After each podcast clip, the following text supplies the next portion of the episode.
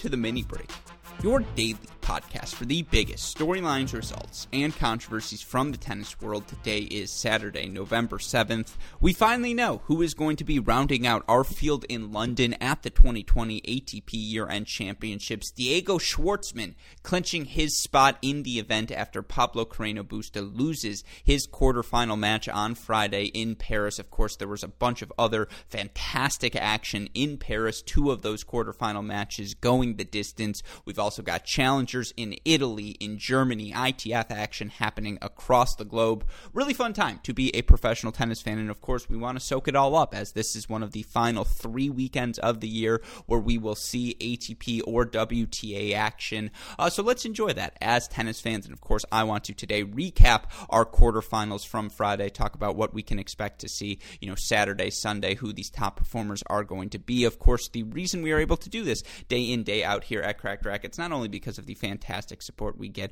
from all of you listeners, from our Patreon family, but of course because of the support we get from our friends over at Midwest Sports and ArrowBar. You know what we say look good, feel good, play good. Midwest Sports, ArrowBar, Cracked Racquets. Go to MidwestSports.com, use that promo code CR15. Go to ArrowBar.com, use the promo code Cracked15. Get a little bit of money off your deals. Let them know that we sent you there. It's the best of both worlds. You'll have everything you need, whether it be from an equipment standpoint, from a nutrition standpoint, Midwest Sports, ArrowBar, uh, Cracked Racquets look good, feel good play good. All right, with that in mind, we'll keep today on the shorter side. Just going to be me steering the ship, although I promise you we've got some really fun stuff on the horizon starting next week for all of you Cracked Racquets fans. We're going to start kicking off our college tennis coverage of the 2021 season. We've got Manny Diaz, Adam Steinberg, coaches of Georgia and Michigan, respectfully, scheduled for you on the Cracked interviews front. We've also got conversations. I'll just give away all of the names Jean Michael Gamble, James Blake, both going to be on the podcast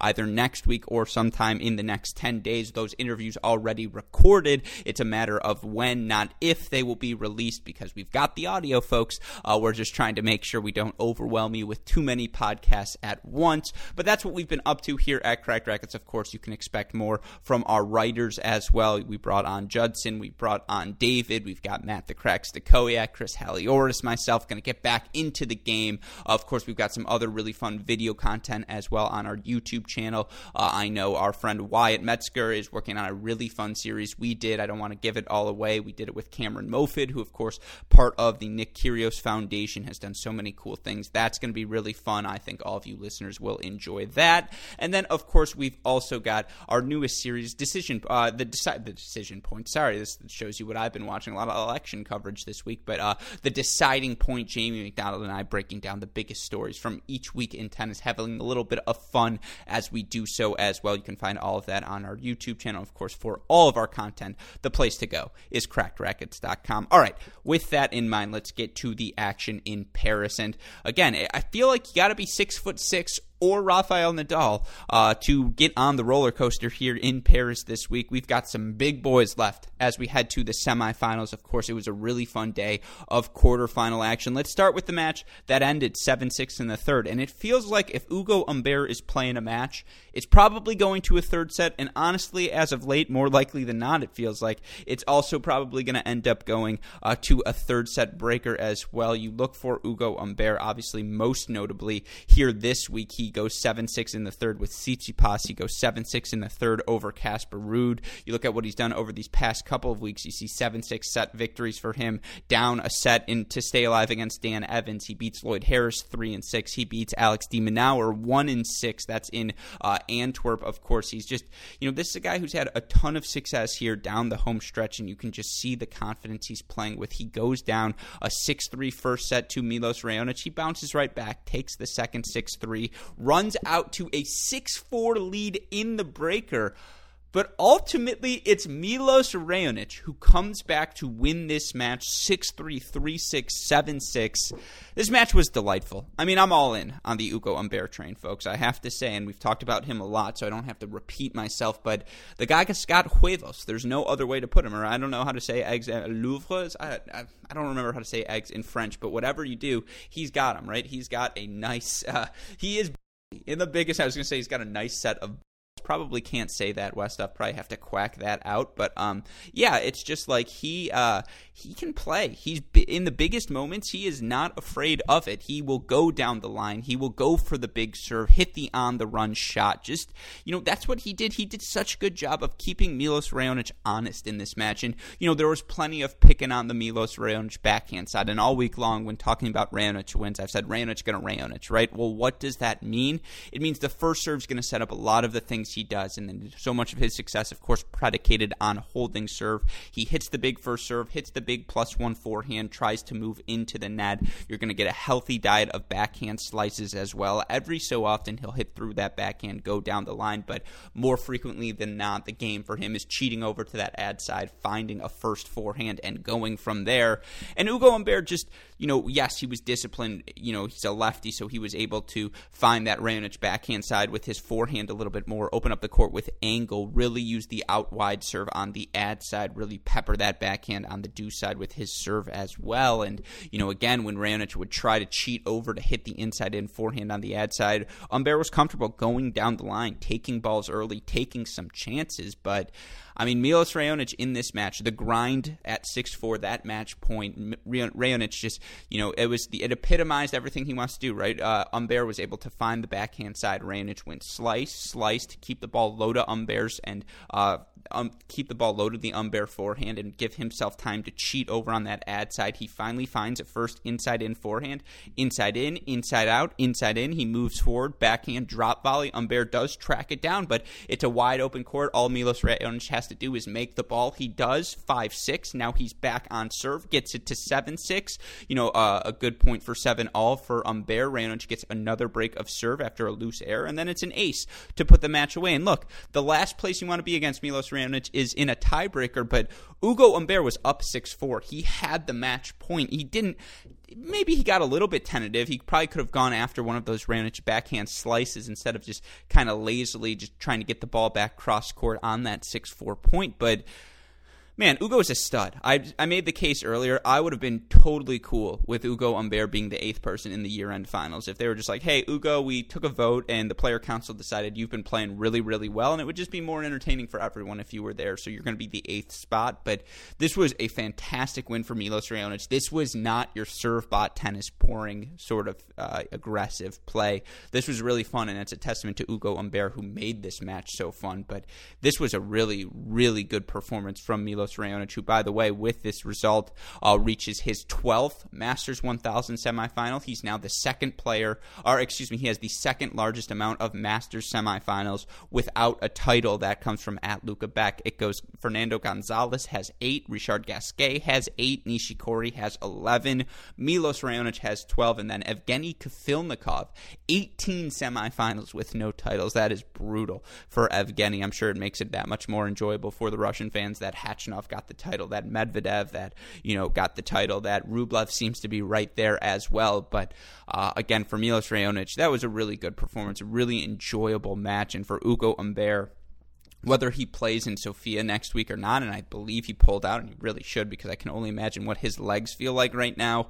Uh, 2020 was an unequivocal victory for him, and I cannot wait to see what he looks like because he's right around the top 30 now. And I think we all agree after seeing this run that top 30 feels like a floor, not a ceiling for him. And I think we're all excited to see what that ceiling might end up being. So for Ugo Humbert, yeah, you look at where he's at right now in the live rankings, he is up to a new career high of number 30 exactly. That's awesome for the Frenchman and a great victory again for Milos Raonic as well.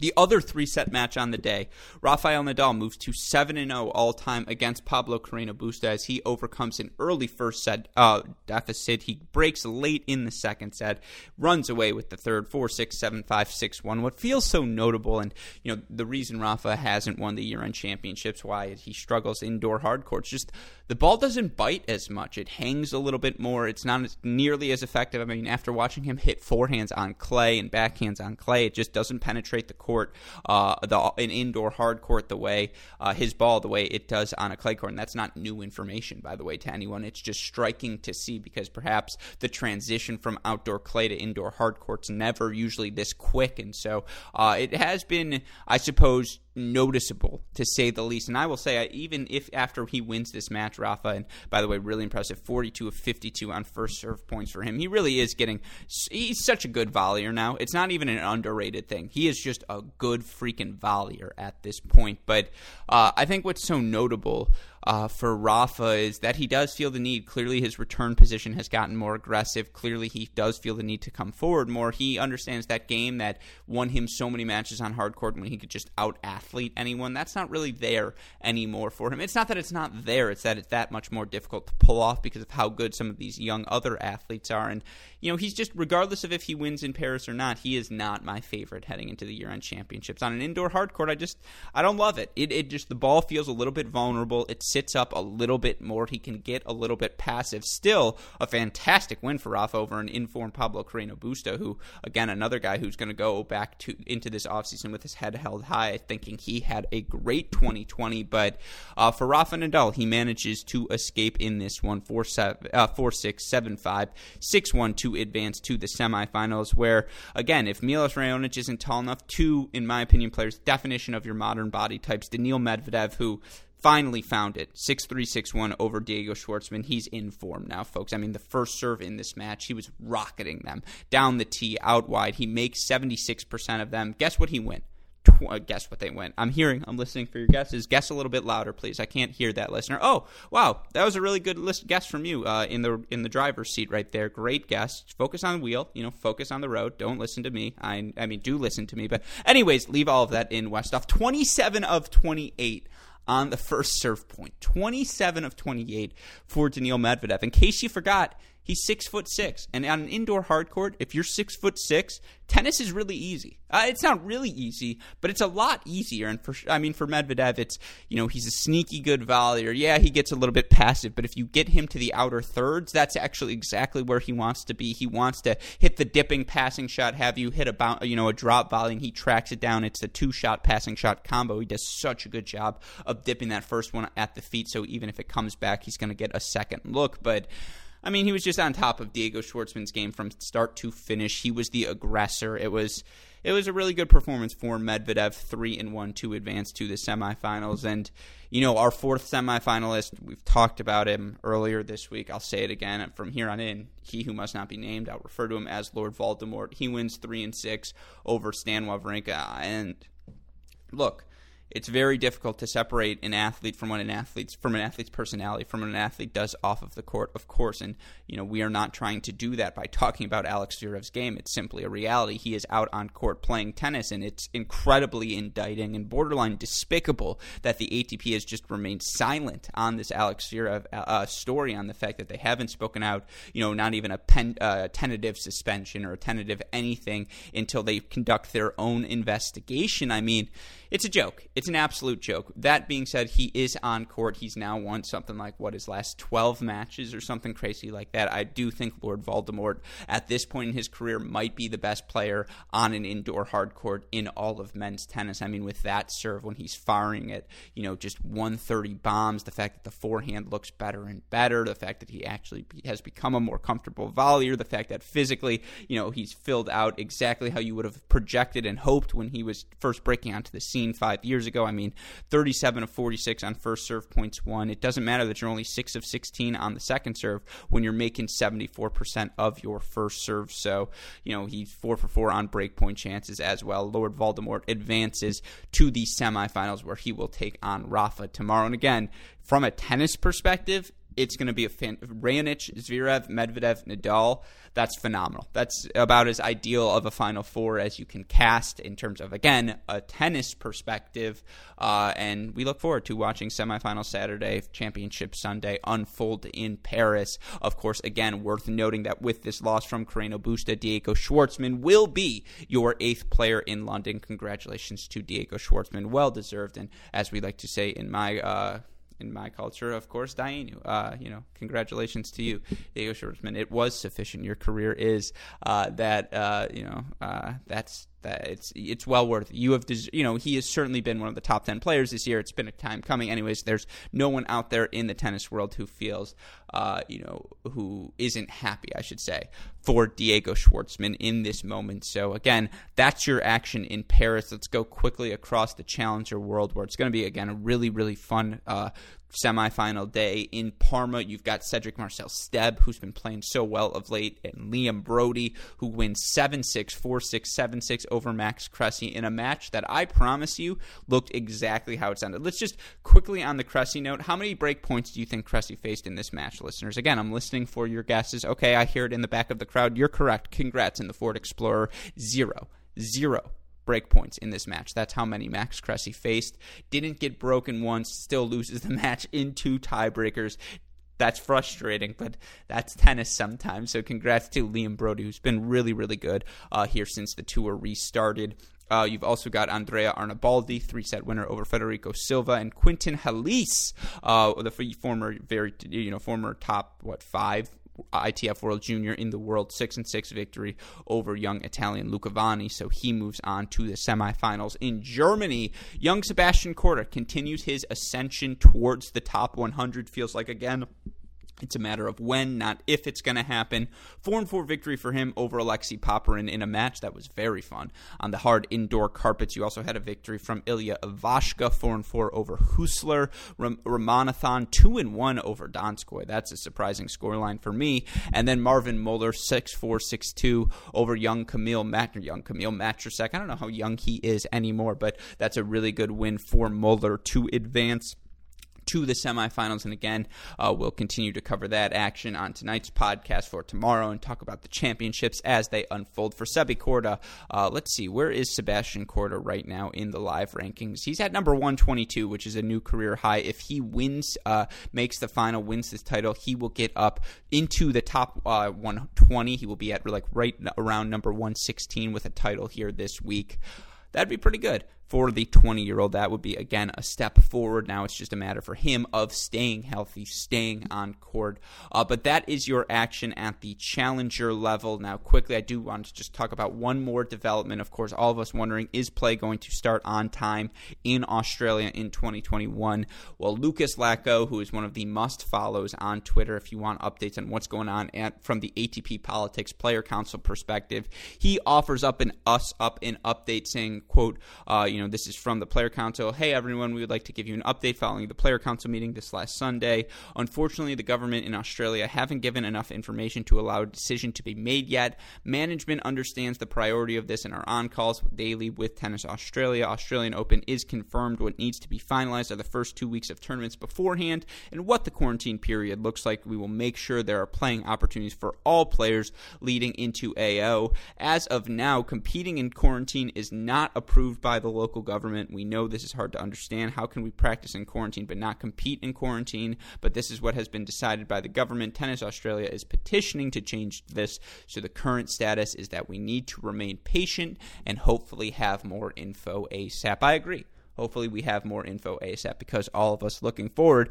to that 2021 season, all of us praying, of course, that it is able to start on time and that we can ensure the safety and health of not just the players, but any participant, any organizer in the event as well. And then we're all, you know, looking closer, looking more and more forward to the day when we can return to having our normal sized crowds in the at, uh, and to create that tennis atmosphere as well. But that's your update for now on where things stand in Australia, and of course, that is your update on where we are at for this weekend's events. If you have missed anything from these past couple of weeks in the professional tennis world, go check out our website, crackrackets.com. You can find this podcast, the Cracked Interviews podcast, Great Shot podcast, and Inside Out Season 1, all available there. And of course, listen, like, rate, subscribe, review wherever you listen to your podcast. Of course, you need those more immediate updates Twitter, Instagram, Facebook, YouTube. We are at Cracked Racquets. You want to message me directly, I am at Great Shot Pod. Shout out, as always, to our super producers, Max Fligner and Daniel Westoff, for the of an editing job they do day in, day out. Shout out, of course, as well to our friends at Midwest Sports and ArrowBar. Go to MidwestSports.com. Use that promo code CR15. Go to ArrowBar.com. Use the promo code CRACKED15. But with that in mind, for our wonderful friends at ArrowBar and Midwest Sports, our super producers, Max Fligner and Daniel Westoff, our friends, and all of us, I should say, here at both Cracked Racquets and the Tennis Channel Podcast Network. I'm your host, Alex Gruskin. You know what we say. That's the break. And we will see you all tomorrow. Thanks, everyone. Bye.